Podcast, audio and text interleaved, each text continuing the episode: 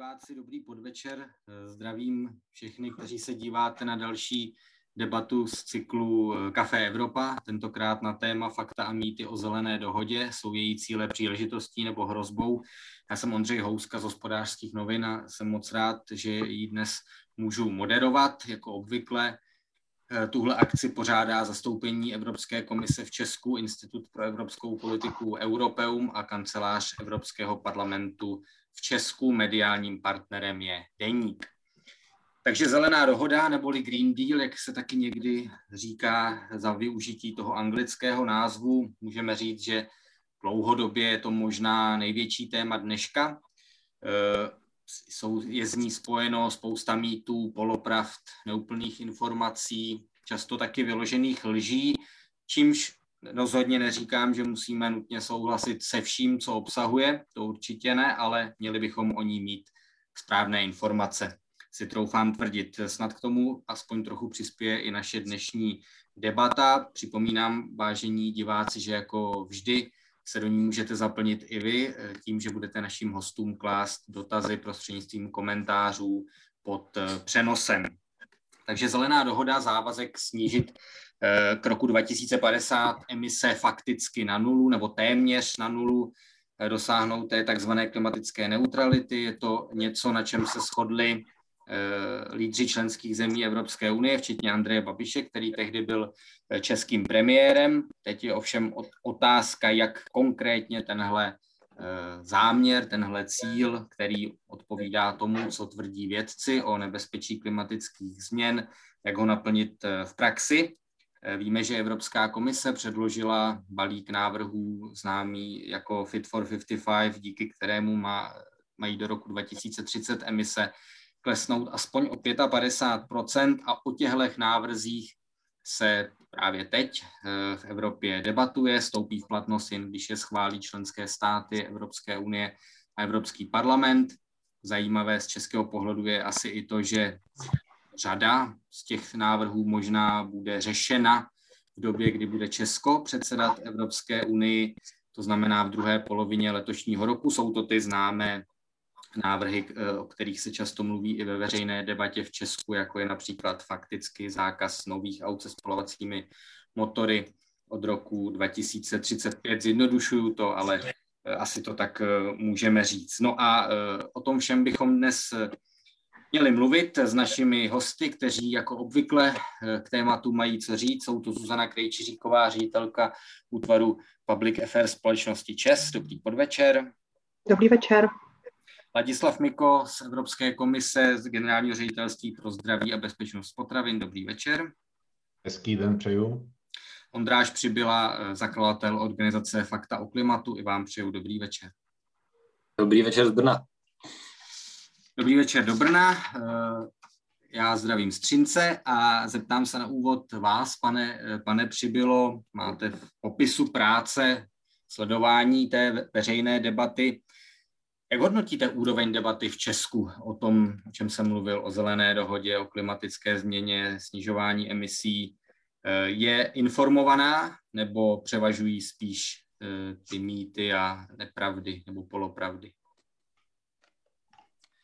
Uh, nevím, jestli bych řekl mýty, ale přijde mi, že ta debata je vlastně velmi neinformovaná a zmatená. A teď, když bych řekl zmatená, tak si myslím, že jeden z, uh, z těch důležitých aspektů je, že um, za Green Deal se aspoň v tom veřejném prostoru, který jsem uh, viděl, označuje uh, jak ta legislativa Evropské unie, tak ale obecně jakási tušená transformace, která probíhá celkem nezávisle na tom, jestli si ta Evropská unie na to při, eh, prostředí připraví nebo nepřipraví.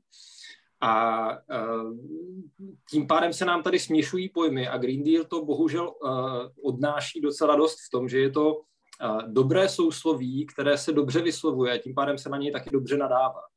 A, a tím pádem na něj spadají velmi snadno, se dá říct, to je protože Green Deal, ceny energií rostou, protože Green Deal, což vůbec není pravda, ale je to nějakým způsobem uh, snadno projektovatelné tady toto.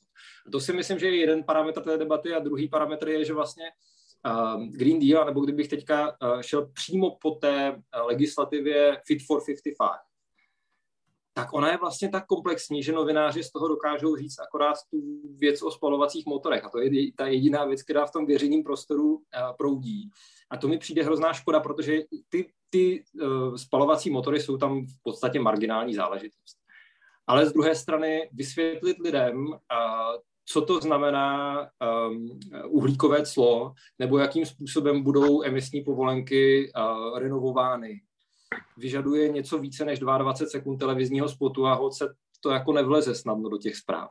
Takže uh, myslím si, že tady je velký prostor uh, pro tu debatu ukotvit trošku v tom, uh, v těch datech, v tom reálu. Um, a zároveň je to podle mě velká výzva pro novináře, protože v tom, uh, v tom mediálním prostoru uh, málo kdy uh, je nějaká větší plocha na nějaké vysvětlování. Takže to jsou nějaké věci, které pozoruju k, tomu, k té debatě o Green Dealu v současné době. Často se říká, že tahouny veřejného mínění jsou politici, ani ne tak média, ale politici. E, souhlasíte s tím, že je to otázka i zelené dohody, klimatické změny a tak dál, že prostě, aby ta debata se někam posunula, stala se třeba informovanější, věcnější, tak o tom rozhodnou, rozhodne hlavně to, jak k tomu tématu budou přistupovat politici?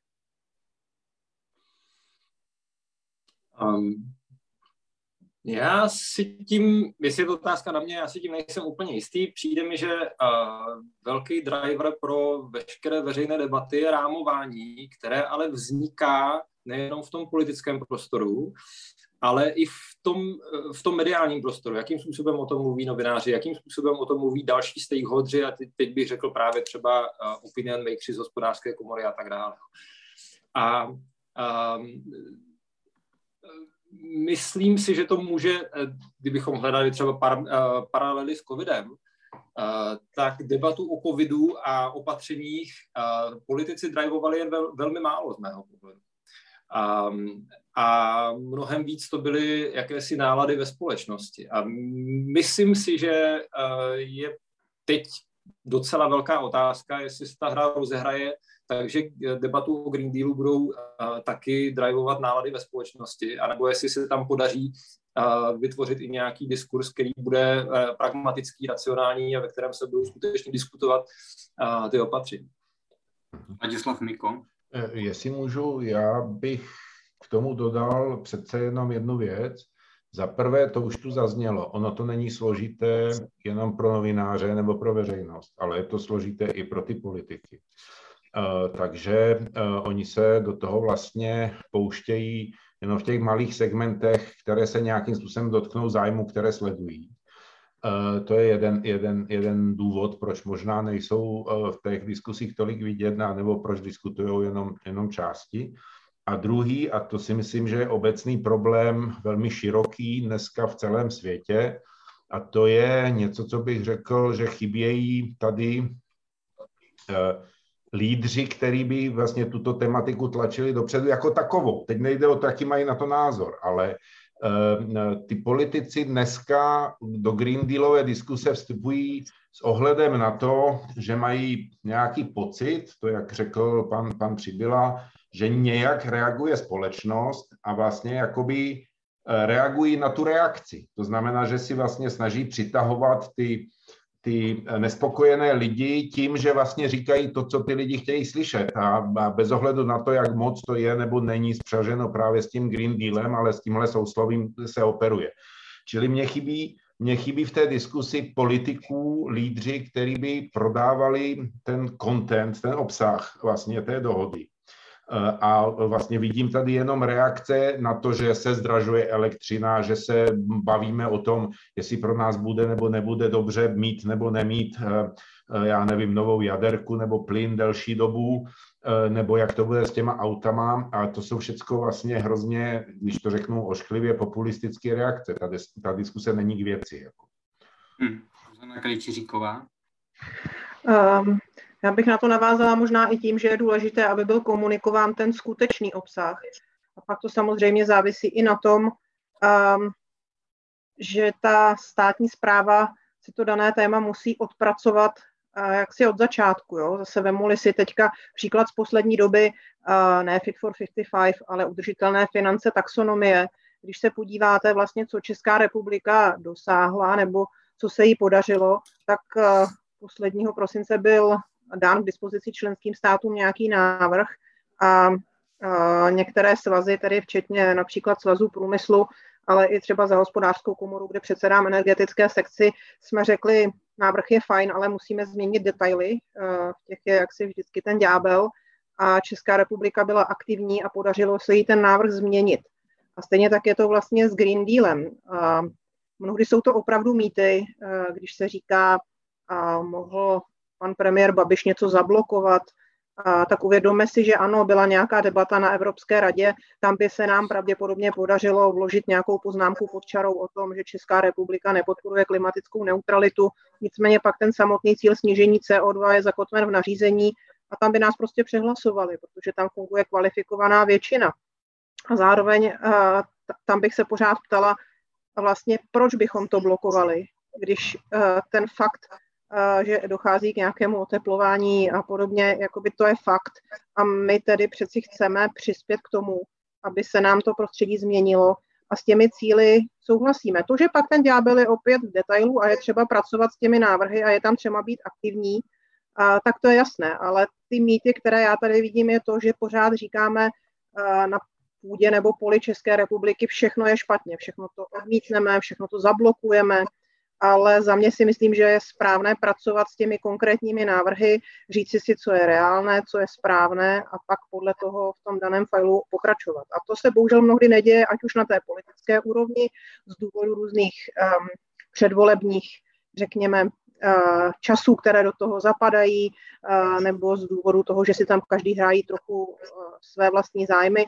To už jakoby nechci zacházet do detailu, ale myslím si, že prostě ty mýty jsou dané tady těmi fakty, které jsem teď zmínila. Dráž přibyla se hlásí, ještě než vám dám slovo, s dovolením se zeptám ještě Zuzany Krejčiříkové, biznis a debata o klimatu v Česku. Z toho, co jste eh, teď řekla, nezní, neznělo to jako, že jste z její úrovní úplně spokojená. Jak se vám z politiky pracuje v tomhle směru? Že znám příklad jedné nejmenované automobilky, která si stěžovala premiéru Babišovi, kdy, když veřejně kritizoval elektromobilitu s tím, nekažte nám prosím biznis, jo. Vy, vy kritizujete něco, na čem my stavíme náš business plán pro příští roky, tak to z pohledu biznisu není asi úplně dobrý postup. Tak eh, jak to vidíte vy? Tak, takhle, já myslím, že uh, byť jsme samozřejmě státem vlastněná firma, tak samozřejmě jenom ze 70% a máme tam prostě 30% minoritár, minoritářů, kteří od nás očekávají, že budeme jaksi v tom prostředí na tom trhu nějakým způsobem fungovat. A to, že ten trh jde nějakým směrem, my musíme reflektovat a s tím souvisí to, co Čes dělá. Přihlásili se, jsme se ke klimatické neutralitě už na, na konferenci COP v Paříži. A loni jsme publikovali čistou vizi zítřka, Řekli jsme, že půjdeme rozvojem obnovitelných zdrojů, to znamená v zásadě děláme všechno to, co dělají ty západní energetiky. Nejenom proto, že si myslíme, že je to správně, ale i proto, že si myslíme, že kdybychom to nedělali, a, tak tady asi za chvíli jakoby nemusíme být a nebudeme. A samozřejmě ta debata v České republice je specifická v tom, že tady máme velkou část průmyslu, těžkého průmyslu. A za mě možná trošku subjektivně je tam pak zajímavé sledovat ten vývoj jak se ty názory toho průmyslu mění. Zase tím, že specificky působím jak v hospodářské komoře, tak ve svazu průmyslu, tak před několika lety oba ty svazy byly, řekněme, velmi hnědé, kritické, odmítali, nepřijímali. A teď už jsme se posunuli tam, že už to neodmítáme, ale ptáme se, jak dosáhneme transformace toho průmyslu a co musíme udělat. Že na to potřebujeme nějaké finanční prostředky. A to si myslím, že je ten správný přístup. A tam si myslím, že je vedena správně debata s vládou a s příslušnými ministerstvy o tom, co je potřeba, aby ta transformace byla úspěšná. A to mluvím nejenom o energetice, teplárenství, ale i o ocelářství a dalším průmyslu, kdy prostě je jasné, že ten trend je tady, nezvrátíme ho, ale musíme se mu přizpůsobit a musíme si zároveň říct, co potřebujeme pro to, abychom tu transformaci zvládli. A v tomhle si myslím, že ta debata nyní funguje a samozřejmě je eh, třeba být teď velmi aktivní a prosadit to, co český průmysl potřebuje v Bruselu při projednávání legislativy. Ondráš přibyla? Mně vlastně přijde, ještě se vrátím znovu k tomu tématu uh, uh, rámování té debaty. A uh, myslím si, že vlastně tady nejde uh, až tolik o to, aby politici se snažili komunikovat Green Deal jako takový. A skoro bych řekl, že to téměř nejde, protože na Green Dealu, anebo když bych řekl, teď šel teďka po Fit for 55, tak um, vysvětlit lidem, co to znamená lineární redukční faktor a o kolik by se měl zvednout a, a o čem budou ty vyjednávání. To jako vlastně není, není ani veřejné téma. Ne, nemělo, ani si nemyslím, že by mělo být. To je prostě vyjednávání o nějakých nastavení uh, jemných parametrů nebo detailních parametrů toho prostředí. A tím pádem bych skoro říkal, že ten Green Deal jako takový není uh, z hlediska politického snadno komunikovatelný, ale chybí tady jiná věc. Uh, Zuzana to už naznačila. Uh, myslím si, že svět prochází obrovskou transformací. Momentálně, když bych jako to zkusil něčím ilustrovat. 90% současných emisí skleníkových plynů pochází ze států, které se zavázaly k uhlíkové neutralitě. Většina do roku 2050 to směřování k uhlíkové neutralitě tady je minimálně eh, deklarováno na úrovni vůle a, a nějakého příslibu. To znamená obrovskou transformaci světa. To znamená prakticky přestat spalovat fosilní paliva. A, a je otázka, jak tu transformaci provést. A, státy už na to nějakým způsobem naskakují. Například Čína v minulém roce instalovala víc větrných elektráren než Británie za celou dobu toho boomu um, britské uh, větrné energie v Severním moři. Za jediný rok dohnala a, a dalece předehnala um, víc než nějakých 14 let vývoje uh, větrné energetiky v, v Severním moři. Jinak řečeno, ta transformace se děje. A my vlastně po Evropské unii do nějaké míry chceme a po státech chceme, aby nastavili prostředí, aby ta transformace probíhala dobře, řekněme, spravedlivě, uspořádaně, předvídatelně, můžeme mít mnoho uh, uh, hodnot, které bychom do toho chtěli.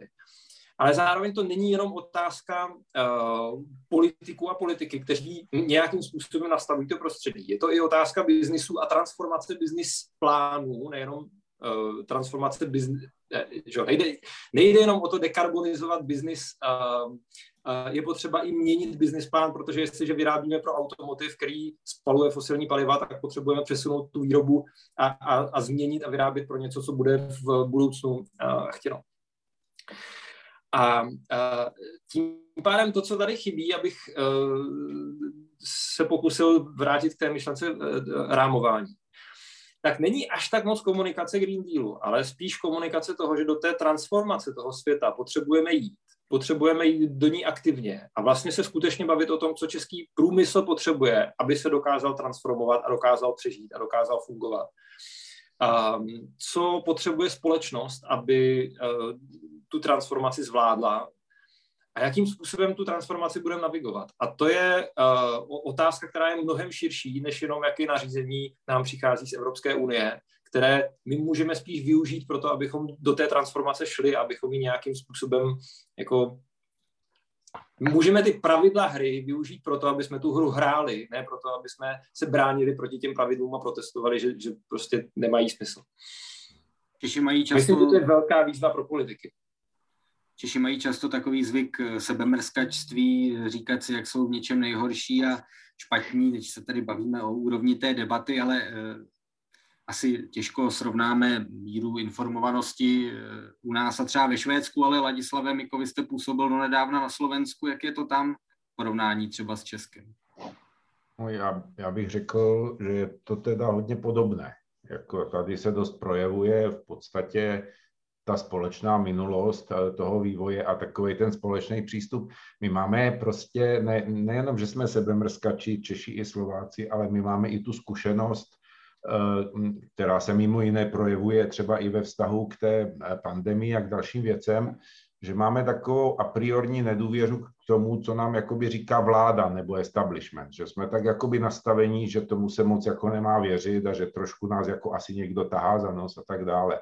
A to je teďka samozřejmě trošku eh, jaksi na překážku nějakému postupu a pochopení toho, co se děje jako v tom Green Dealu, a mě osobně ale prostě musím se k tomu vrátit, mě vadí, když se prostě vykřikují do toho veřejného prostoru hesla typu zastavme už to alarmistické šílení, zelené a tak dále, protože ten, ten konsenzus odborný, vědecký na tom, že máme problém, je prostě neodvratitelně podle mě jasný.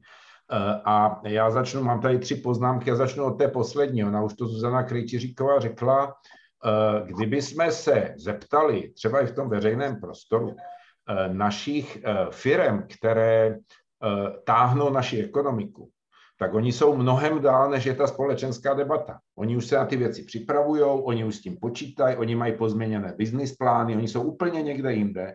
Mně přišlo úplně bizarní, když jsme tady diskutovali, kdo kdy ukončíme uhlí prostě v České republice a padaly tam ty jako roky 38 a 41 a nevím co, ale všechny firmy, které na tom visí, tak prostě počítali dávno, že 2030 až mitec, jako, jo? že prostě ta diskuze politická byla úplně jako mimo otržená od té reality a já to vůbec nechápu, eh, proč, proč vlastně eh, víc není jak si slyšet eh, eh, ten, koho se to nejvíc týká v tomhle případě.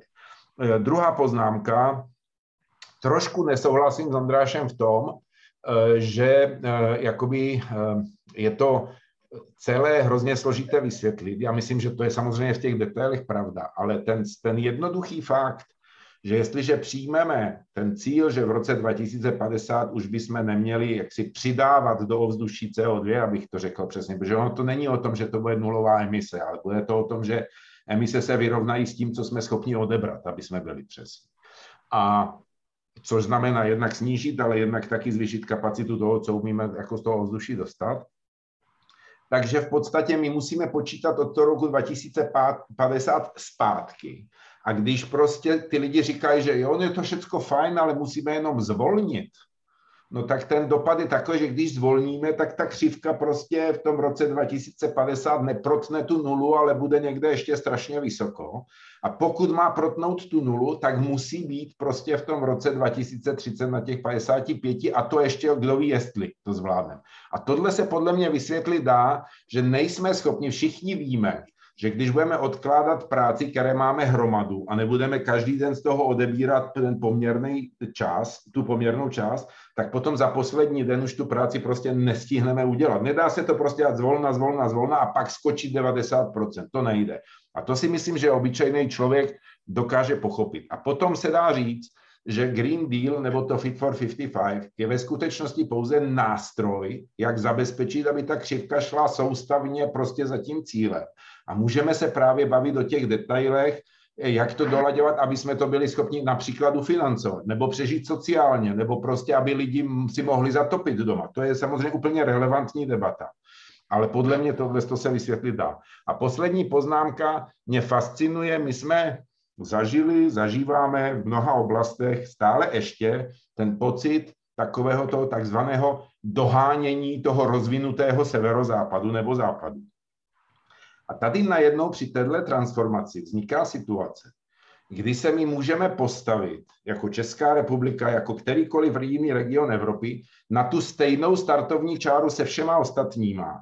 A můžeme chtít na to peníze, aby jsme na té stejné startovní čáře byli a my zase chceme nechat ten vlak ujet, aby jsme ho potom honili. Tomu já vůbec nerozumím. Poprvé v historii my můžeme ve velké věci v Evropě být na stejné úrovni se všema a my se toho chceme dobrovolně vzdávat. To je jako pro mě nepochopitelné. Dámy a pánové, pokud vás zajímají názory politiků, tak se můžete podívat na Facebook Café Evropa, kde jsou pro vás připravená vyjádření několika českých europoslanců eh, k tomuhle tématu a připomínám, že můžete teď své dotazy psát na účastníky dnešní debaty prostřednictvím komentářů pod přímým přenosem.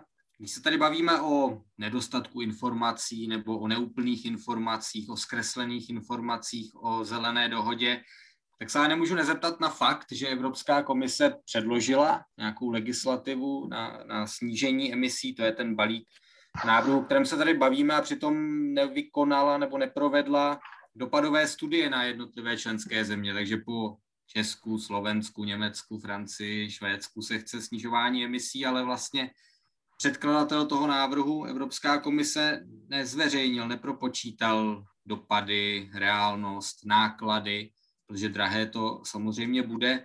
Pane Miko, vy jste z Evropské komise, není tohle chyba, není to taky příklad jak pracování s ne, neúplnými eh, daty nebo neúplně, jak bych to řekl, prostě navrhuje komise něco a nepředložila dopady. Jasně.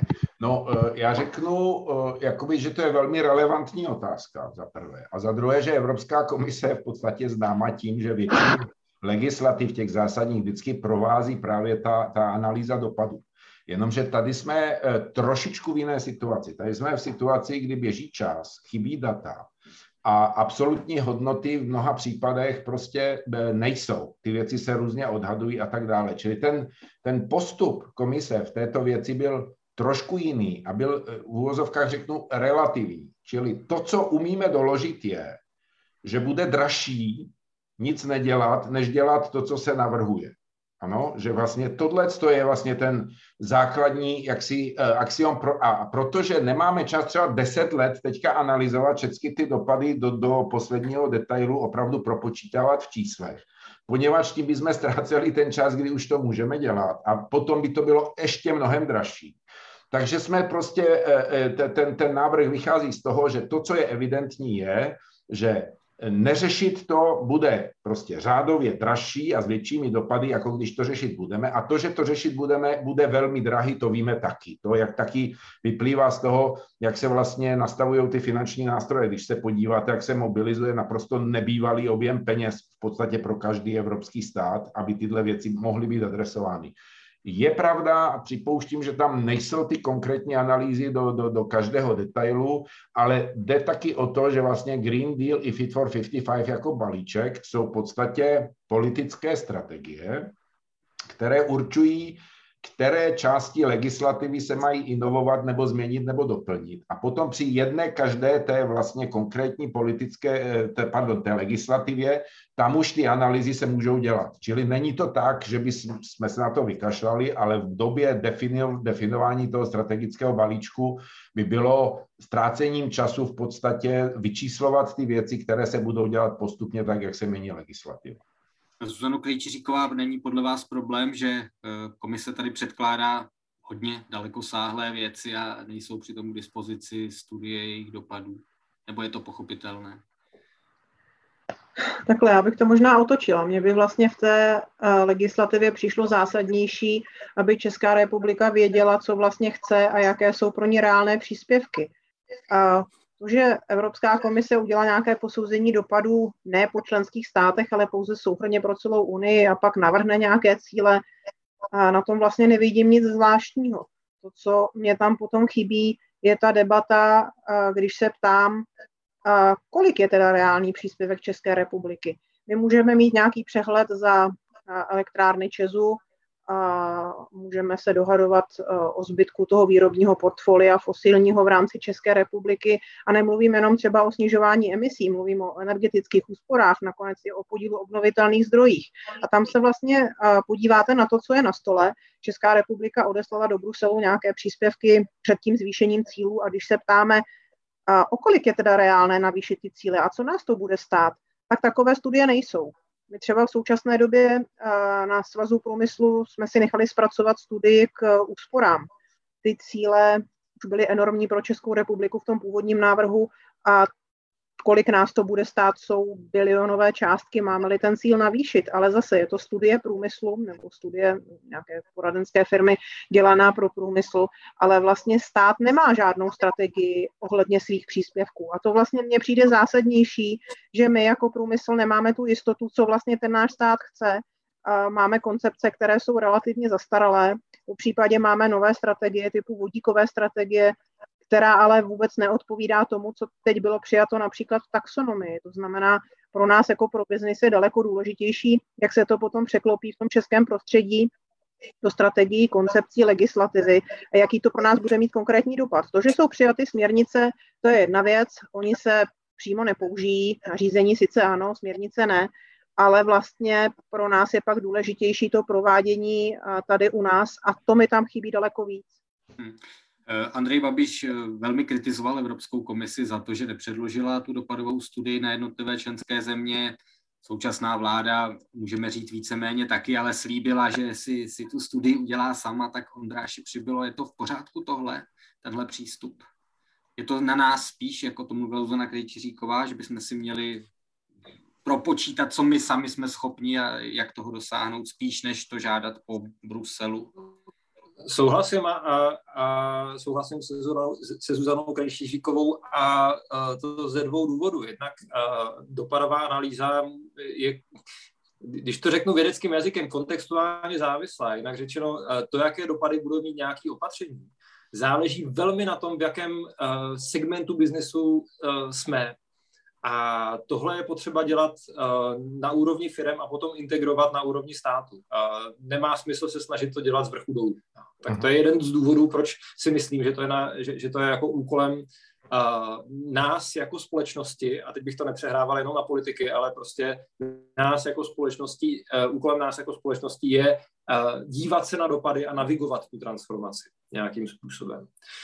A druhý důvod, v zásadě jenom tady vyzdvihnu z toho, co říkala Zuzana, národní scénář pro transformaci energetiky vychází z údajů vlastně starých z roku 2018 a, a, a vlastně nepočítá s žádným navýšením výroby z obnovitelných zdrojů. To je vlastně absurdně zastaralá věc. Přitom všechny další studie, které se zabývaly možností transformace české eh, energetiky, tak vlastně ukázaly, eh, jak moc je možné eh, výrobu z obnovitelných zdrojů navýšit. A ty, ty čísla jsou obrovský. A my stále nemáme updateovanou tuhle základní strategii pro energetiku. Myslím si, že tam uh, by bylo uh, skvělé, kdyby, kdyby do toho stát, um, kdyby tam stát začal hrát aktivnější roli. No a vlastně bych přidal ještě třetí důvod, a to jsou uh, klimatické finance, respektive uh, finance, které budou proudit z Evropské unie na naplnění tady těchto z těch všech uh, věcí. V modernizačním fondu můžeme očekávat při dnešní ceně povolenek nějakých 50 miliard korun ročně. V Národním plánu obnovy 12 miliard korun ročně. Když to dohromady dáte, tak je to srovnatelné s tím, co Česká republika vybere na daních uh, od právnických osob. To jsou obrovské peníze, které do České republiky potečou, jsou to investiční peníze. A je naprosto zásadní, aby Česká republika ty peníze jako použila dobře. A to je něco, kde selháváme, bych řekl, daleko více my, jako Češi, než kde selhává Evropská unie. Takže myslím si, že domácí úkol je spíš na té naší straně v tomhle ohledu. Ladislav Miko se hlásil, prosím. Dvě poznámky k tomu. Uh, velmi souhlasím s tím, co právě zaznělo. Uh, připomínám jednu věc, že uh, ten pohled na to, co nás to bude stát a kolik na to potřebujeme peněz, se strašně bude lišit, když bude cena povolenky 30, 60 a nebo 100 euro. Jo? Jako čili ty, ty proměnné, které tam jsou, se mění prostě dramaticky rychle. A připomínám ještě jednu věc, že my máme takovou tendenci na to koukat sektorově, řekněme přes energetiku nebo stavebnictví. Ale připomenu, co se stalo zrovna v loni v České republice, kdy díky kůrovcové kalamitě, která je dopadem klimatické změny, ať si budeme říkat cokoliv, eh, tak se naše lesy ze synku staly zdrojem a my najednou potřebujeme prostě dvě miliardy eur zaplatit jakoby za povolenky za to, že ty lesy neodebrali z toho ovzduší tolik CO2, kolik se prostě předpokládalo, že se stali zdrojem a nestali se prostě zásobníkem. A tyhle ty věci eh, vyčíslit, pokud nemáte právě ty lokální informace, které jsou up to date, je téměř nemožné. A to znamená, jak by, jak by vůbec jsme skládali tu dopadovou studii, o které teda byla řeč. To by se dala dělat možná po těch jednotlivých sektorech.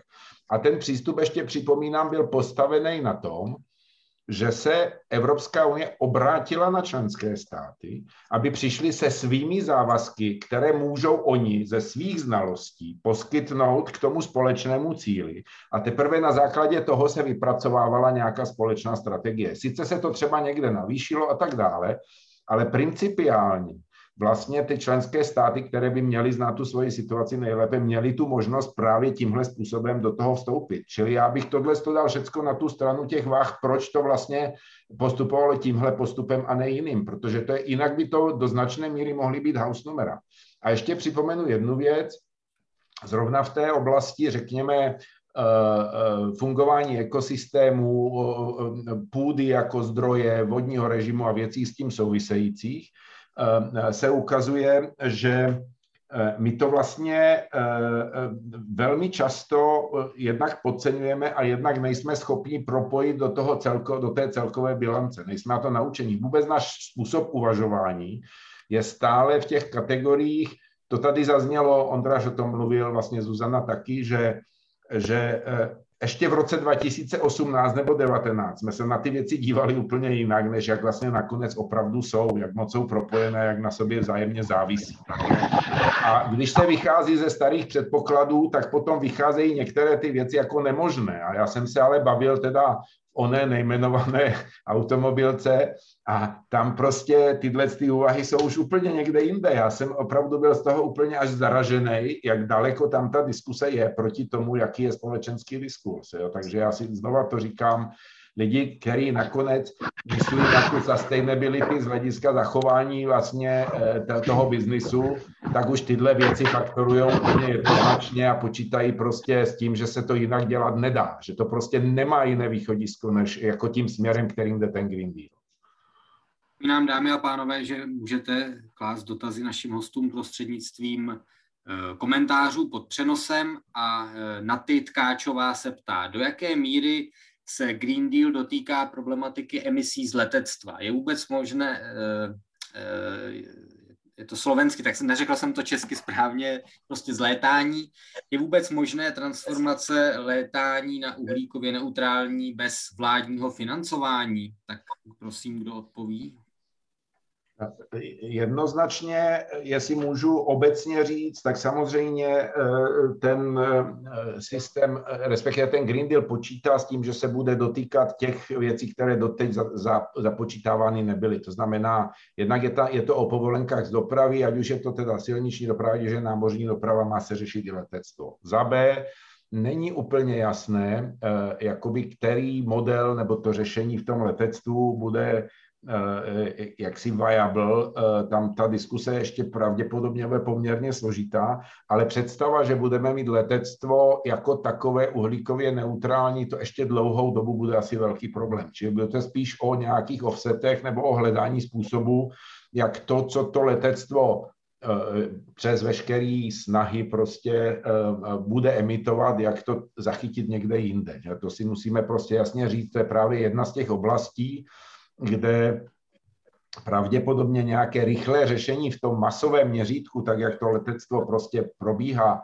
není jednoduše k dispozici, takže se musí hledat vlastně to vybalancování někde jinde. Čes, pokud vím, aerolinky nevlastní, aspoň zatím, tak eh, dám slovo Ondrášovi Přibylovi. Bych k tomu, eh, co říkal Ladislav, dodal ještě to, že eh, vlastně část té transformace letectví je nejenom o tom uh, přijít nebo najít ten správný způsob, jak to udělat, ale i vytvořit po něm poptávku, která pak bude škálovat celý ten biznis. Jinak řečeno, když bych vzal jako konkrétně nějakou variantu, tak teoreticky se, nebo víme, že se dá vyrábět letecké palivo uh, buď z vodíku, anebo nějakým uh, bezemisním způsobem vlastně vyrobit uh, letecký benzín z biopaliv. No. Ale aby se to začalo vyplácet, tak je potřeba, aby po tomto biopalivovém leteckém benzínu byla poptávka. A uh, ta bude tehdy, když bude dostatečně levný. A dostatečně levný bude tehdy, když ta poptávka bude dostatečně veliká. Jinak řečeno, když se bude vyplácet to škálova. A uh, tady uh, a, tak trochu, dokud nebude dostatečná poptávka, tak nikdo nebude vstupovat do toho biznesu, aby vyráběl ten letecký benzín dostatečně levně. Tohle je takový jako uh, problém slepice nebo vejce. A uh, způsob, jakým nám to regulace můžou pomoct vyřešit, je, že vlastně pomůžou vytvořit tu poptávku po tomto alternativním palivu. A tím pádem uhledávat, uh, jaké způsoby, jaké ty technologické způsoby jsou dostatečně škálovatelné a, a budou možné um, jako, bude možné, jakým způsobem bude možné vyrábět ten letecký benzín dostatečně levně. Takže uh, chci jenom jako rozšířit to, co říkal Ladislav, protože vlastně uh, jedna část je to technologické řešení, ale druhá část je, jakým způsobem navigovat ten přechod, který vlastně znamená uh, vytvoření poptávky a, a transformaci veškeré infrastruktury, která je k tomu navázaná. Ještě, ještě dodám, no, jestli, jestli dodám ještě jednu věc, to mi tady rovnou z toho vyskočilo, protože myslím, že mnoho lidí, co nás poslouchá, to napadne i hned.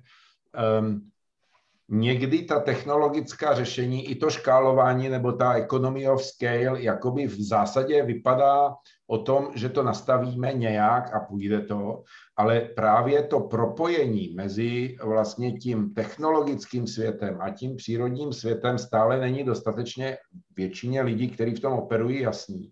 A třeba to riziko, že budeme vyrábět z biomasy sice fantasticky levný a karbon neutrální letecký benzín, ale současně zničíme lesní ekosystémy natolik, že přestane ten les fungovat tak jako jako standardní sink prostě a jako podpora biodiverzity a tak dále je hrozně velké. Čili to řešení prostě není triviální, není jednoduché a vůbec nevíme, jestli ty biomasy na toto řešení máme dost a jestli naopak nebude řešením, a teďka teda fabuluju jako netechnik, že budeme někde eh, použitím solární energie vyrábět vodík prostě a budeme, budeme lítat na vodík. To prostě eh, jako dneska je velmi těžké říct, ale myslím si, že ty bilanční eh, hodnoty právě z hlediska fungování ekosystému a z hlediska fungování zemědělství a z hlediska fungování prostě biodiverzity na této planetě tam toho ještě strašně málo víme, jak když se to propojí dohromady s tím světem, kde musíme prostě nějak tu udržitelnou energii honit.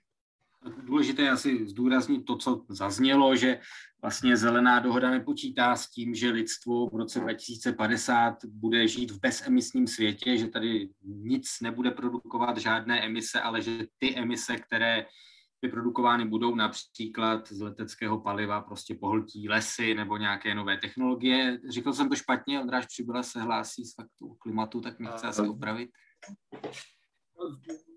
Nejsem si jistý, jestli opravit, uh, protože to, co říkáte, je vlastně správně. Jenom bych to upřesňoval, protože uh, ono to v podstatě znamená, že budeme potřebovat zastavit spalování fosilních paliv.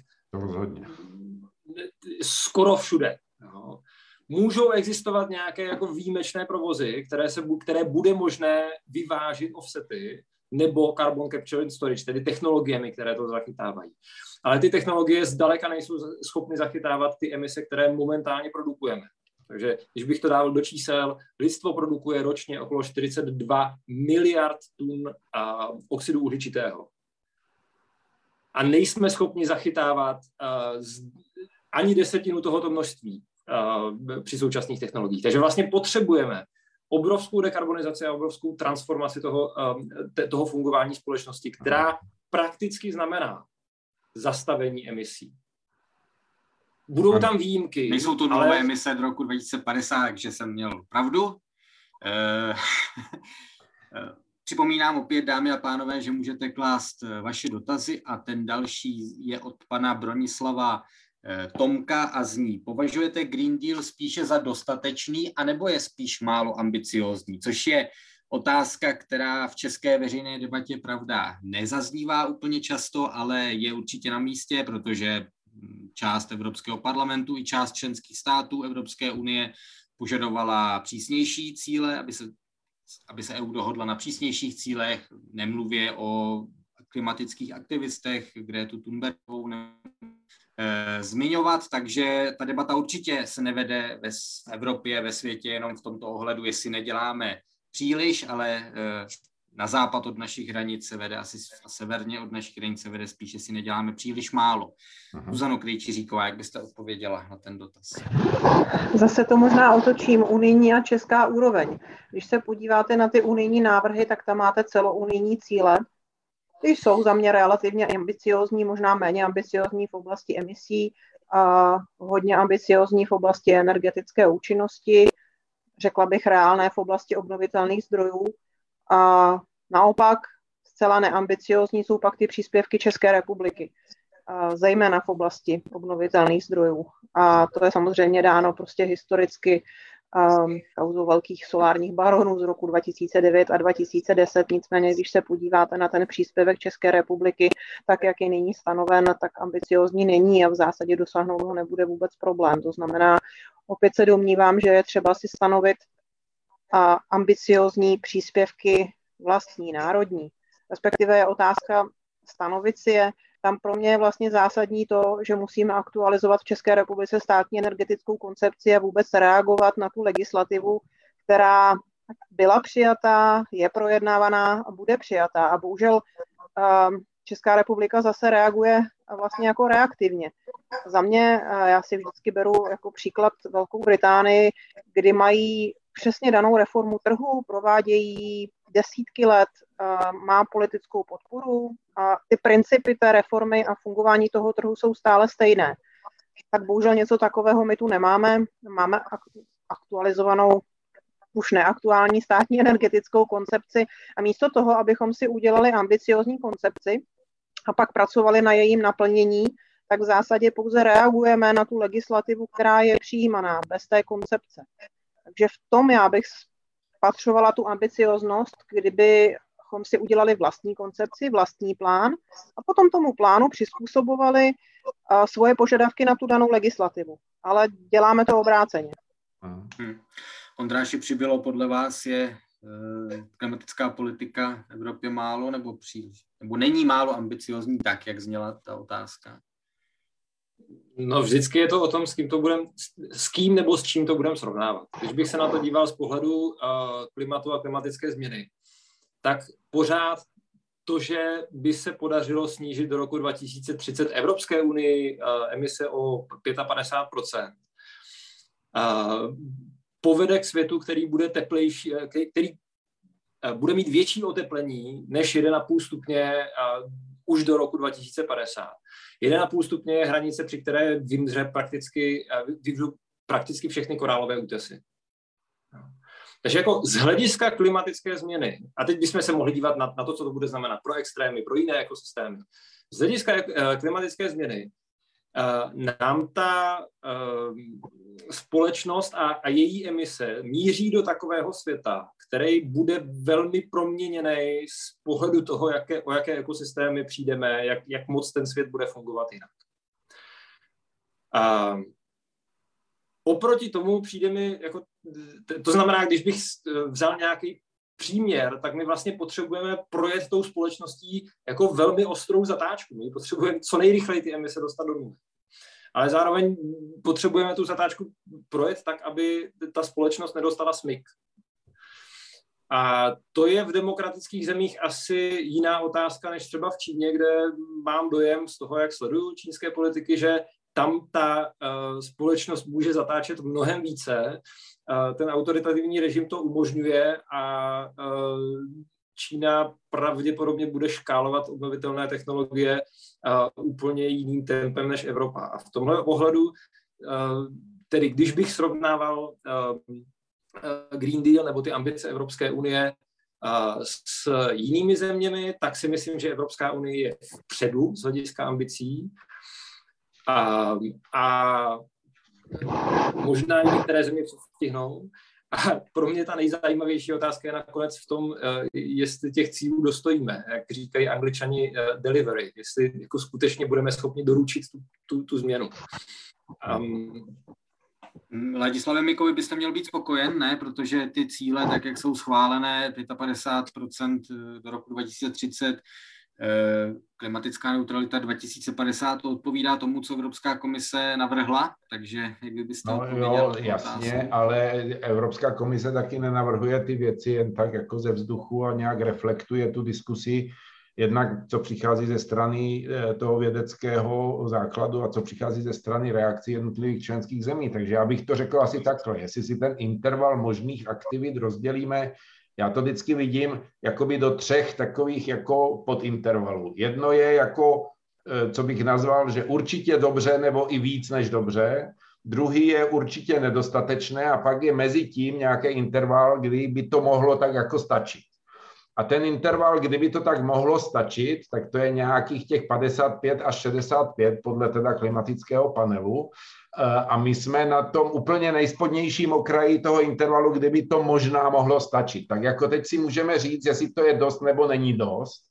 my jsme na tom spodním okraji proto, že se zdá, že prostě ta politická vůle jít vejš prostě se nenajde v Evropě a už tak jsme ambicioznější než kdokoliv jiný po celém světě. Takže z tohohle hlediska bych mohl být spokojen, mohl bych tvrdit a obhajovat, že jsme na spodní hranici toho, co by ještě mohlo dospět k, těm, k té neutralitě v roce 2050, když všechno půjde dobře. Ale pokud bych chtěl mít stoprocentní jistotu, že tam v tom roce 2050 bude, eh, tak bych potřeboval, aby ten eh, základ v roce 2030 byl výš. Na to ale není ta schoda. A chci jenom ještě k té předchozí diskusi jednu větu. My máme trošku takovou tendenci, já jsem to sám použil, eh, ten offsetting a to, že vlastně můžeme hledat i cesty, jak to odebírat, tam, kde to nepůjde neemitovat. Jako například nepůjde nedýchat, že jo, tam emitujeme CO2 nebo prostě eh, některé rozkladné procesy, eh, když se oteplí, tak prostě bude přibývat skleníkových plynů, to jsou věci, kterým se nedá úplně jako předejít takže se to bude muset nějak offsetovat. A my máme takovou tendenci uvažovat tak, že jako, no tak zapneme teda ty mechanismy, co to odebírají a ty to odeberou. Ale oni už jsou teďka, bych řekl, na doraz. Oni už teď jako odebírají, co můžou. Ty oceány třeba rozpouštějí toho CO2 mnohem víc než v minulosti, že jo, okyselujou se. Všechny ty eh, přirozené synky už jedou na vyšší výkon, bych to řekl lidově, než jeli kdysi takže tam ta volná kapacita už tam moc není. A to je důležité. Právě proto si nemůžeme dovolit říct, že nějak to jako ukočirujeme a trošku toho uhlí budeme moc pálit, protože to rozhodně nebudeme moc. My tam ten ten, ten, ten volný prostor, který dokážeme vytvořit na to odebírání, bude velmi, velmi úzký, ale nějaký bude, protože některé věci hold prostě nejde jako neemitovat. Jo? Tak jenom, abych to ujasnil, jak jsem to myslel, a plně souhlasím s tím, že tam prostor pro zachování jako fosilní energetiky prostě není. Ondráš Přibla se hlásil, prosím, jenom stručně, ať stihneme víc dotazů. No, měl jste zvednutou ruku, tak možná to byl omyl. Myslím na počítači, nikoli vaši fyzickou ruku. Tak pokud to byl omyl, tak ušetříme. Aha, tak to mi tam zůstalo. Ušetříme čas a přejdeme no. k dotazu, který poslala Jana Ondrášková, který zní, jak chcete toto téma přiblížit občanům z regionů, které jsou závislé na průmyslových odvětvích, které mají negativní vliv na uhlíkovou stopu. Celkem velmi samozřejmě relevantní dotaz. Občané v průmyslových regionech se asi můžou bát o svoji zaměstnanost, nebo nikoliv, tak jak, jak argumentovat eh, pro tyhle lidi? No především ta transformace znamená obrovské množství nových technologií a nových postupů, které můžou nahradit ty staré. Jakoby tvrdí do tom, že když přestaneme těžit, pálit a zpracovávat uhlí, tak nebude co dělat, to prostě není jako pravda. Jo? Tam jde jenom o to, jestli jsme schopní právě naskočit do té transformace tak, že to budeme dělat tady u nás, anebo že to budeme dovážet. A pak, když to budeme dovážet, to znamená, že budeme otálet, tak potom jakoby ty výrobní kapacity tady nestihnou nahradit ty, které ztratíme. Ale pokud budeme součástí, já to hrozně zjednodušuju, já se omlouvám, ale pokud budeme součástí toho vývoje, toho nové, té nové ekonomiky, která vlastně řeší ty, ty, ty jednak obnovitelné zdroje, jednak efekt, efektivnost, jednak nové stavebnictví, jednak nové eh, výrobky, jednak cirkulární ekonomika. Tam je takové obrovské množství jakoby nových příležitostí, které bude třeba pokrýt. Jo? Jenom si je nesmíme nechat vzít, aby je dělal někdo jiný, pak to bude problém. Vlastně s tímhle Čes, Zuzano Krejčiříková, protože vás se vlastně tenhle dotaz dotýká, můžeme říct? Možná na úvod za nás my v zásadě pro každou uhelnou lokalitu uh, plánujeme nějaký transformační plán, to znamená v zásadě nemáme lokalitu v České republice, kde bychom, řekněme, ten brownfield nebo tu lokalitu té uhelné elektrárny zavřeli a nepočítali, že tam něco nového vznikne. To znamená, stejně tak počítáme i s tím, že se postaráme vlastně o ty zaměstnance, nabídneme jim rekvalifikaci a, a budou pracovat stále v tom stejném, řekněme, kraji nebo regionu. A příklad třeba vezmu-li elektrárnu Prunéřov, kde se odstavil vlastně Prunéřovská jednička, tak vlastně máme tam v plánu postavit takzvanou jako gigafactory výrobnu baterek, která má v, i jaksi společně s těžbou litia, kterou plánujeme zaměstnat uh, eh, 3,5 tisíce nových pracovních míst, to znamená ano, je to trošku jako jiná práce, bude to vyžadovat nějakou rekvalifikaci, bude to vyžadovat nějakou vůli od těch lidí naučit se něco nového, ale myslím si, že ta transformace přinese spoustu pracovních příležitostí A to, co je tu podstatné, že v rámci uhelné komise, která vlastně existovala před, před volbami, bylo počítáno s tím, že se spočtou sociální dopady transformace. Máme tady k tomu Fond spravedlivé transformace, kde je přes 40 miliard pro Českou republiku. To znamená, existují tady i dobré dotační příležitosti, jak vlastně třeba tu rekvalifikaci těch zaměstnanců zaplatit, ale je třeba ty sociální dopady eh, spočítat, zanalizovat za Českou republiku, primárně za ty postižené regiony a pak samozřejmě zapojit ten průmysl, což se minimálně tedy s Čezem děje, tak abychom řekli, co v těch lokalitách plánujeme, jaký tam plánujeme rozvoj a, a nemyslím si, že by to znamenalo nějakou, řekněme, zá, závratnou nezaměstnanost. To prostě bude to znamenat nějakou rekvalifikaci, nějakou změnu, ale ten průmysl minimálně v té energetice eh, v těch lokalitách bude zachován. Dráž přibyla?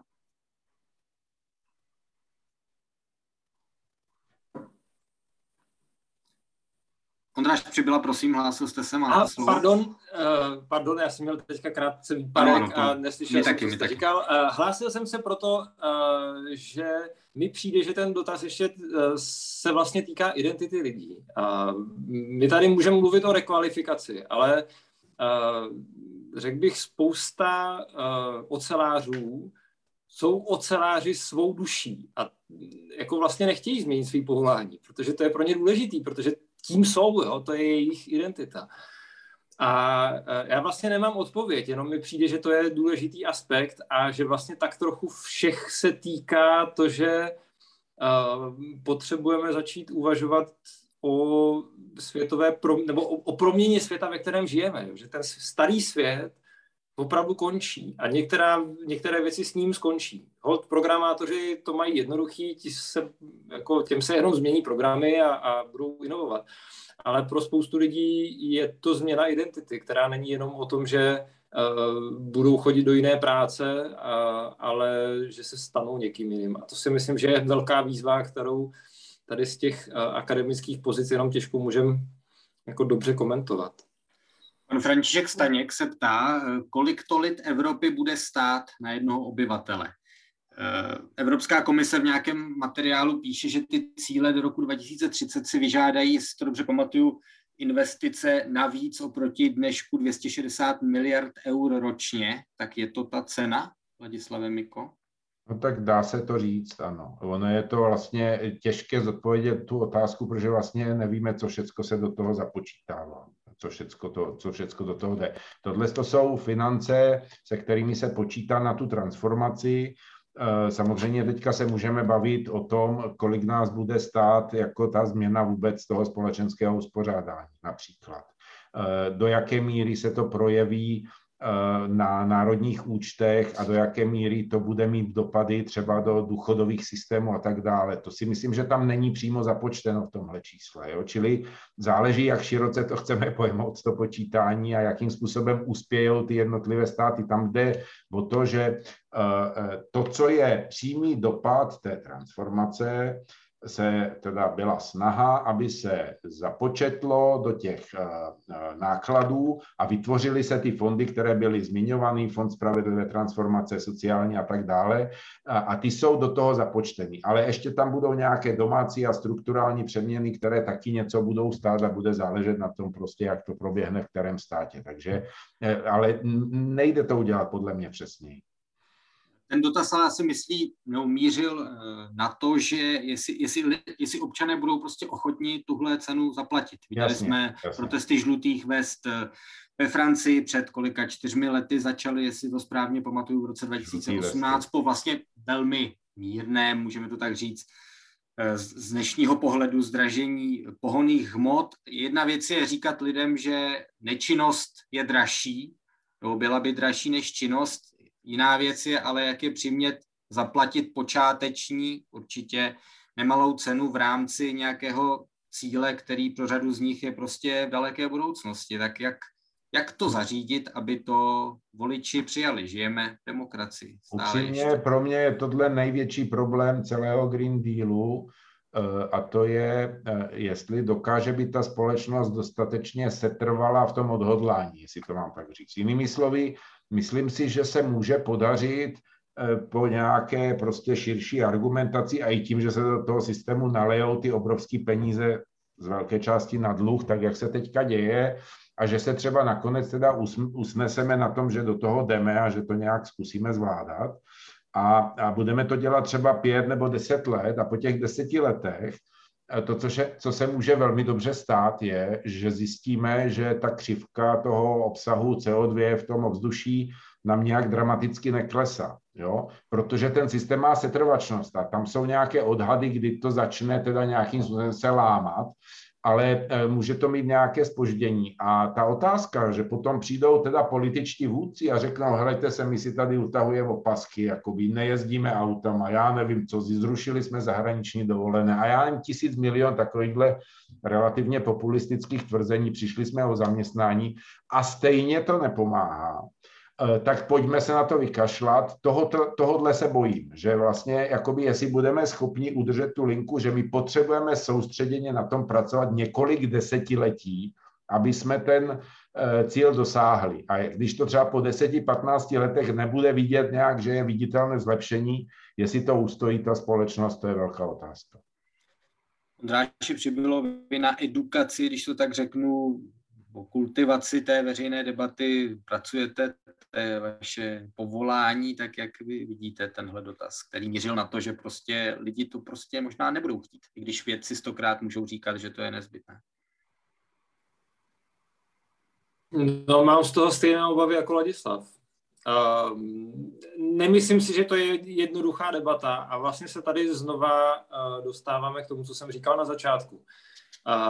Jakákoliv činnost, a speciálně pokud se jmenuje tak hezky jako Green Deal, je perfektní projekční plátno na jakékoliv frustrace společnosti.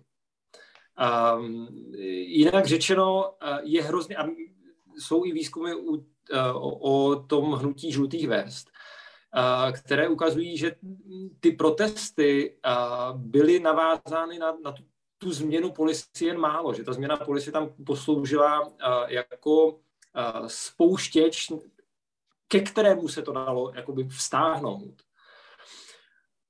Ale že vlastně ta, ta frustrace nebo napětí z té společnosti tam bylo už déle. A myslím si, že to je i to, co se nám, to, to, to, co nám hrozí tady, jo. že vlastně uh, na Green Deal a na nějakou snahu se transformovat budou, um, uh, budou směřovat tady uh, téměř jakákoliv napětí ve společnosti, protože jako říct může za to Green Deal, to prostě zní dobře. Ono je to fakt krátký, rýmuje se to tak, jo, má to takový nějaký rytmus.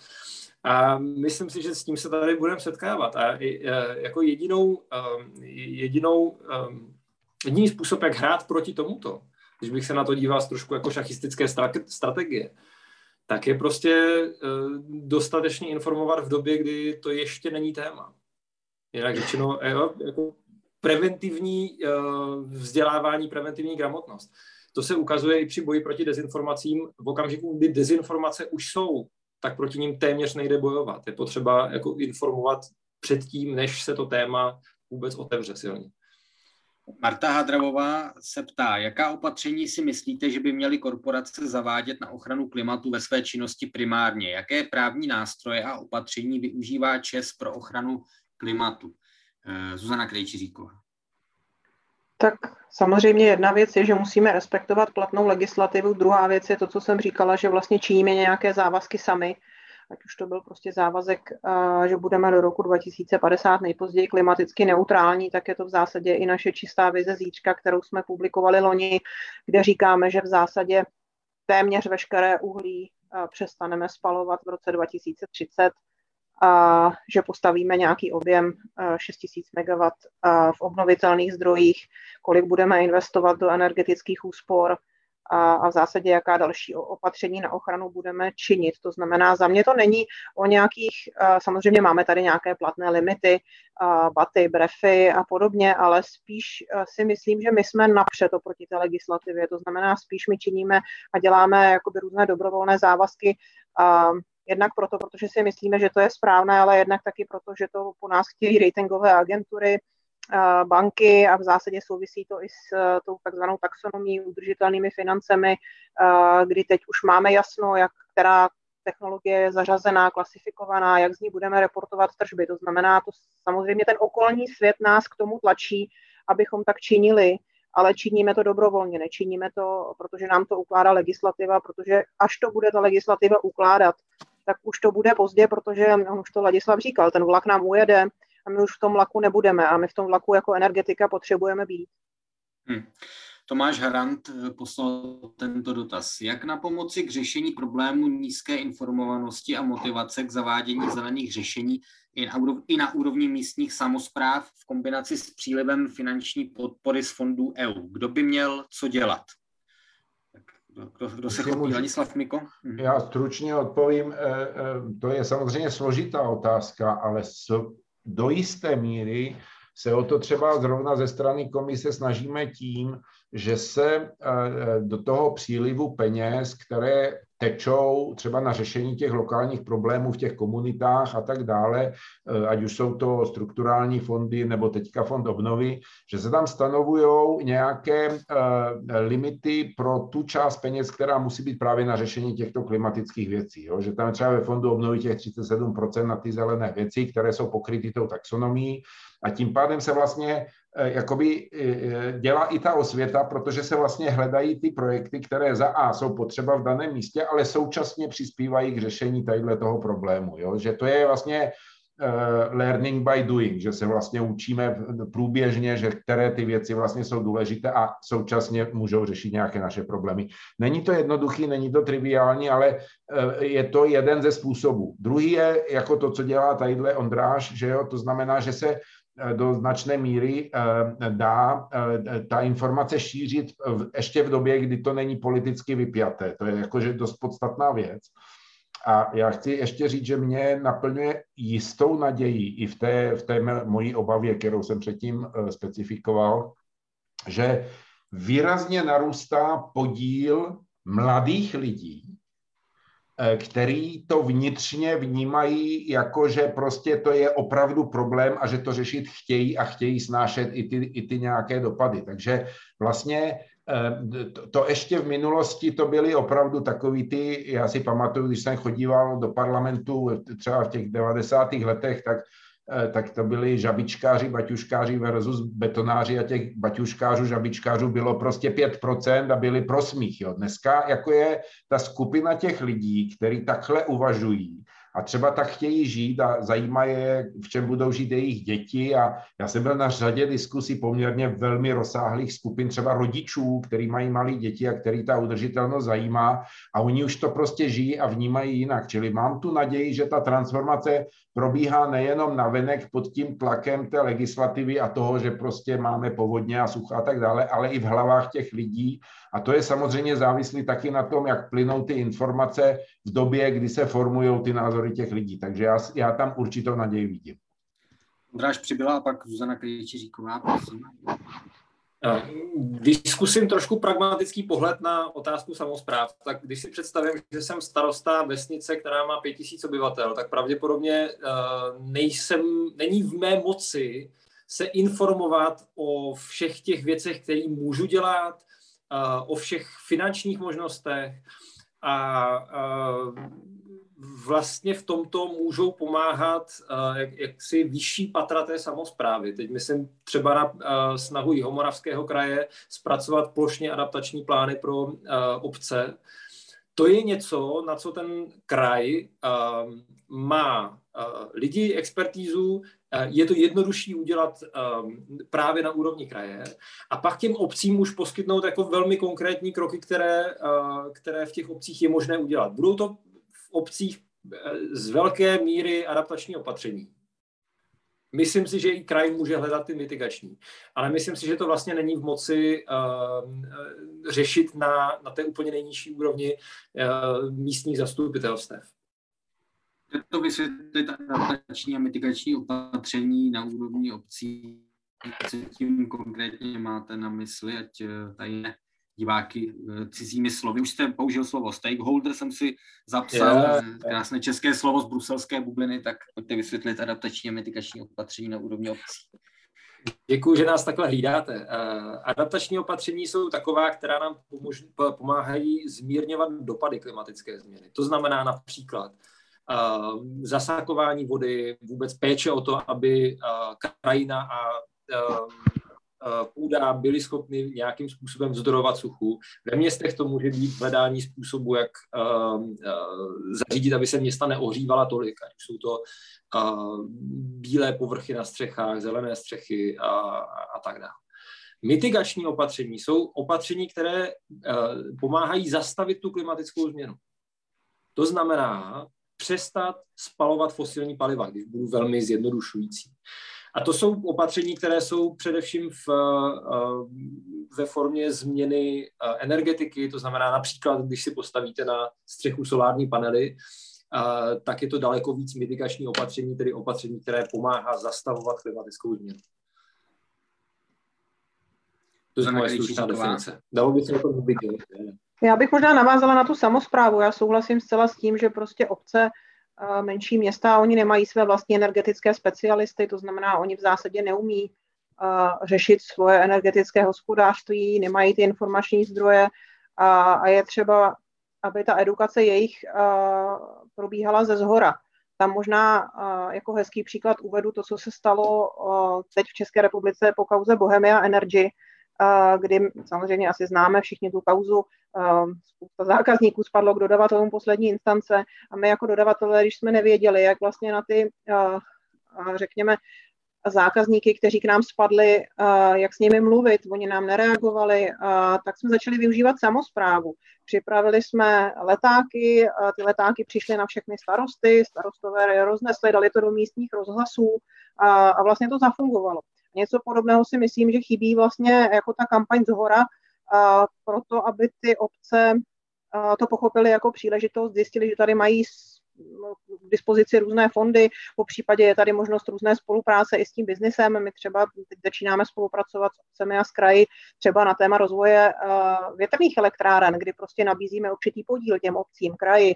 To znamená, aby odebírali určitou část elektřiny, aby byla jejich. Jo, a takovýhle setup setup, pardon, jak, eh, opět cizí slovo, eh, takové to nastavení. nastavení, takové to nastavení spolupráce s obcemi, s kraji eh, je, myslím, na západ od nás běžné. A samozřejmě pak musíme překonat, řekněme, tu, tu hrozbu z minula, když se řekne obnovitelné zdroje. A to si zase myslím, že se daří tím, že těch solárů přibývá na těch střechách. V zásadě jakoby lidé tím, že si pořídí soláry, tak vlastně zjistí, co tím získají, eh, baví se o tom a už to přestává mít téma. To znamená, určitě tady je potřeba eh, tu edukaci rozšiřovat a činit ji velmi jednoduchou a pochopitelnou pro nás všechny. Já, já to vidím, malá vesnice, pokud jsem Jižní Čechy, tam nemůžete prostě místním lidem začít vysvětlovat něco složitě cizími slovy, ale musíte jim říct, nemáte tady plyn, topíte elektřinou, když si pořídíte soláry, budete to mít levnější.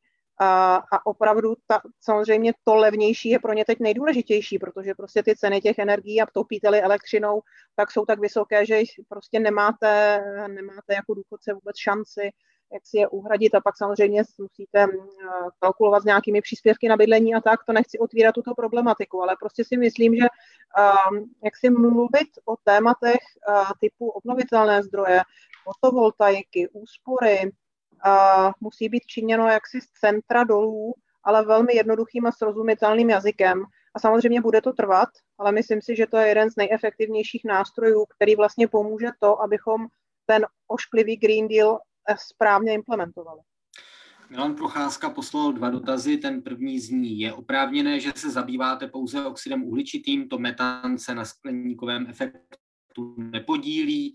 Ano, to je pravda, metan jsme opominuli, eh, přitom bylo to velké téma nedávné klimatické konference COP například, tak eh, Ondráš Přibyla třeba zodpoví, co, co metan, jeho, jeho, jak to říct, nebezpečnost nebo vliv. Prosím stručně, ať pak stihneme ještě další dotaz. Metan je silný skleníkový plyn, mnohem silnější než oxid uhličitý, ale jeho poločas uh, života v atmosféře je asi 12 let.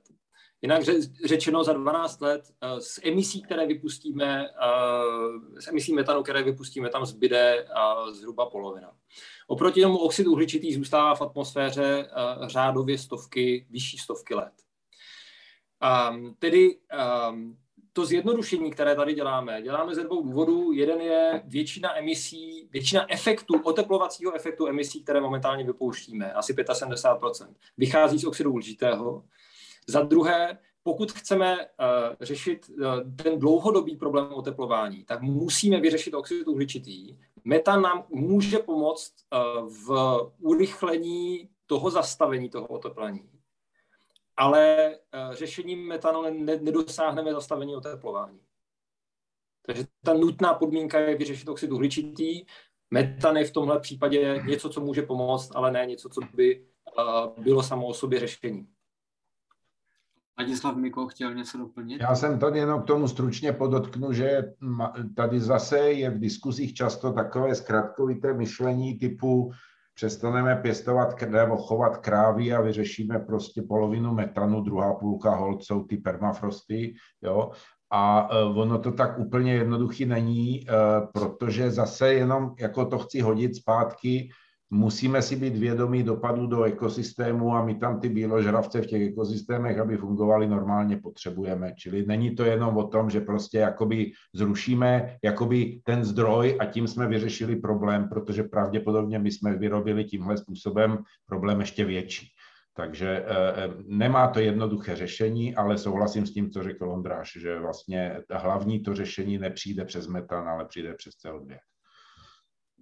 Ještě pro ten kontext doplním, téměř třetina emisí pochází, metanu pochází ani ne z kráv nebo pěstování rýže nebo uh, odpadů, ale uh, jsou to úniky buď z těžby v uhelných dolech, z ropných nalezišť, anebo úniky z těžby a dopravy zemního plynu. To znamená, ta fosilní infrastruktura uh, přidává metan do atmosféry dost významným způsobem. A druhý dotaz od Milana Procházky. Neměly by se na Green Dealu více podílet banky? Tak kdo, kdo nám zodpoví dotaz na banky? Už se podílej. Teď jsme tady slyšeli od Zuzany ratingy a jak ty firmy prostě už se chovají jinak, protože nedostanou prachy, takže já, ono už to tam je, jenom to možná není tak vidět. Já myslím, vlastně... že dokonce banky ten Green Deal jakoby předběhly, jo, v tom smyslu, že oni už mají poměrně dlouho svoji politiku na co půjčují a jak se ke kterým investicím chovají. To znamená, ona i ta taxonomie vlastně na to reaguje trošku jakoby zpětně, že dává jenom na papír to, co ty banky činí. To znamená, v současné době opravdu asi nenajdete v Unii banku, která by byla ochotná vám půjčit na výstavbu nové uhelné elektrárny, když to přeženu. Samozřejmě jakoby něco je jiného, že můžete využívat financování ze třetích zemí, to je jakoby samozřejmě otázka, ale myslím si, že byly to právě banky, které nastartovaly ten proces transformace energetiky, protože jim přestali půjčovat a přestali pojišťovat prostě ty zdroje, které udržitelné nejsou. Tam vlastně i dnes hodněkrát zmíněná taxonomie přesně, eh, která u nás byla vlastně redukovaná v té veřejné debatě hodně na jádro, ale to je celá podstata toho, toho cvičení, byla prostě dát jakýsi signál finančnímu sektoru, který to ale činí sám o sobě, jak jsme právě slyšeli. Ondráš přibyla, prosím. No to, co finanční sektor možná ještě nečiní dostatečně, je, že nekomunikuje uh, přesně tady tyhle ty věci, které se týkají investic. Tak jak momentálně vidím české banky, jak komunikují uh, svůj postup ke klimatické změně, tak je to uh, jako PR veřejné podpory udržitelnosti uh, obchodům s použitými knihami a, a takovýmhle, takovýmihle věcmi. Ale přijde mi, že banky by mohly jako velmi uh, silně vstoupit do té veřejné debaty a prostě říct, my nebudeme financovat uh, fosilní projekty a chceme financovat uh, tu transformaci. A tohle jsem z bank zatím neslyšel, takže komunikačně si myslím, že banky můžou udělat mnohem víc, než dělají. Vyslav Tomek se ptá, je litium tou správnou cestou a pokud ano, tak na jak dlouho? S plynem se počítá přechodně, tak by mě zajímalo, jak je to s litiem. Uh, to je asi na mě. hmm. uh, tak uh, když se podíváte na to, uh, kde se těží litium, tak samozřejmě je to Austrálie, uh, Jižní Amerika, ale je to třeba i Finsko, je to i třeba Španělsko. Je to prostě zatím ta cesta těch litiových baterií. Samozřejmě pracuje se na rozvoji baterií dalších, ale prostě v současné době, řekněme v té nejbližší době několika, řekněme možná desítek let, možná 10-15 let, litiové baterie budou rozhodně těmi bateriemi, na kterých bude stát a ten elektromobilní automobilový průmysl. Takže za nás je to projekt, který v zásadě zapadá do té, řekněme, Evropské eh, bateriové aliance. Je to projekt, který eh, existuje v jiných členských státech Evropské unie, se kterými my se snažíme spolupracovat a získat od nich to know-how. A, a prostě si myslíme, že to je zároveň projekt, který existuje v tom uhelném regionu a který tam pomůže přetransformovat ten region, uh, uhelný region z uhelného regionu v region, který bude průmyslově uh, součástí toho bateriového hodnotového řetězce. Jana Ondrášková, ovlivní v budoucnu klimatičtí migranti schopnost států vnímat důležitost klimatické agendy? Jsou i odhady, jak vysokou migraci může způsobit eh, dopady, dopady klimatických změn. Je to podle vás téma, které bude hrát větší relevanci, notabene možná v Česku? Víme, jaký je vztah eh, k migraci ve veřejném mínění?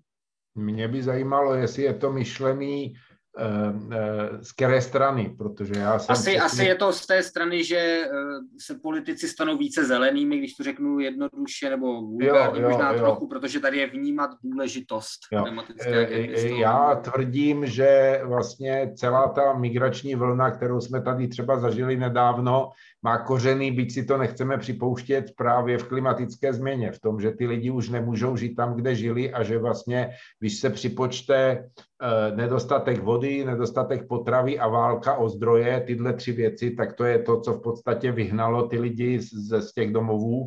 A, a plus k tomu ta informační, ten informační boom, že si na tom mobilním telefonu můžu se podívat, jak se dobře žije ve Švédsku nebo v Německu. A když se tyhle věci spojí, tak ta migrace je prostě na bílední, takže myslím si, že ano. Myslím si, že to jenom to uvědomění si toho faktu, že vlastně dopady, sil, čím budou silnější dopady klimatických změn, tím větší šance bude, že budeme muset řešit i tyhle problémy. To by mohlo pohnout s myšlením teda některých politiků. Ne všech, bohužel.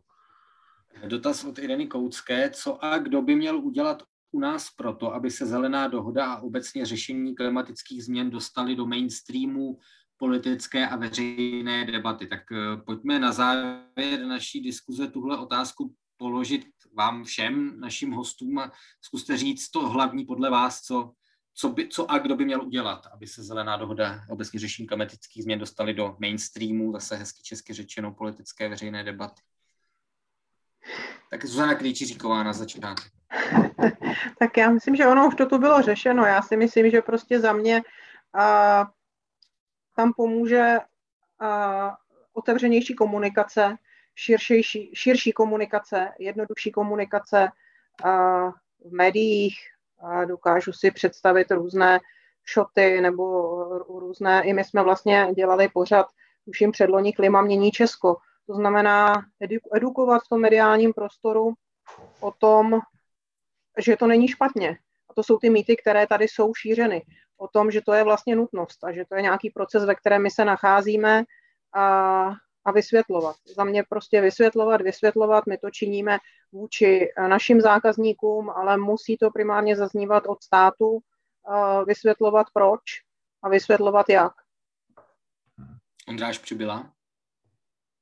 Já kdybych mohl mít přání, tak bych chtěl, aby eh, se našla dostatečně velká a fundovaná skupina expertů, kteří by zpracovali, a teď myslím expertů nejenom energetických a tak, kteří by um, zpracovali scénáře transformace. Jinými způsoby realistické pohledy do budoucnosti. To nám tady totiž strašně chybí, protože my se nějakým způsobem bojíme budoucnosti. A, a máme a, a srovnáváme uh, současný stav, který známe, s něčím, o čem nemáme představu. A myslím si, že uh, jasné pojmenování nějakých výhybek, které, kterými se ta společnost může vydat, a budoucností, ke kterým nás ty výhybky uh, dovedou, je uh, něco, co v tom veřejném diskuzu strašně chybí a, a nedá se o to potom ani z hlediska politické komunikace vůbec opřít. Takže scénáře, transformace a schválně říkám v tom možné, množném čísle, aby ukazovali i výjimky. Vize nestačí, vize je nedává uh, vlastně volby a potřebujeme scénáře. Uh, jestli můžu teda já, za mě uh, v podstatě už to uh, oba předřečníci řekli. Já jenom dodám, že podle mého názoru Green Deal a klimatické věci už jsou v mainstreamu politickém. Dneska vlastně to je hlavní téma, o kterém se baví všichni politici. Problém je spíš ten, eh, jak je, jak je přístup k té diskusi u nás a eh, já bych si přál prostě, aby ta diskuse nebyla, jak se tomu vyhnout, ale naopak, jak najít tu nejlepší cestu, jak tu transformaci zvládnout. Tohle je ten problém. Ne to, že by to nebyl mainstream. Dneska už všichni mluví o tom, že zastavme Green Deal, nebo musíme Green Deal, nebo nutěj nám Green Deal, čili ta diskuse běží, ale běží v tom takovém klasickém českém, jako jak, se, jak my se můžeme jakoby z toho vykroutit. Jo? Tak kdybychom se začali bavit o tom naopak, jak to udělat co nejlíp, tak to si myslím, že by pomohlo zásadně. Tak uvidíme, jestli se vám vaše přání splní. Budeme předstírat, že jsme optimisti. Každopádně eh, dnešní debata z cyklu Café Evropa končí, tentokrát o Green Dealu. Sledujte Facebook, sledujte internetové stránky projektu Café Evropa, dozvíte se o dalších debatách, které organizátoři připravují. Eh, hosty té dnešní byly Zuzana Krejčříková z Česu, Ladislav Miko z Evropské komise a Ondráš přibyla z Faktů o klimatu. Dámu a pánové, moc krát děkuju. Díky, nashledanou. Díky. díky, hezký večer, nashledanou. A díky moc hlavně vám, vážení diváci, že jste nás sledovali, že jste se do debaty zapojili. Přeji vám pěkný večer.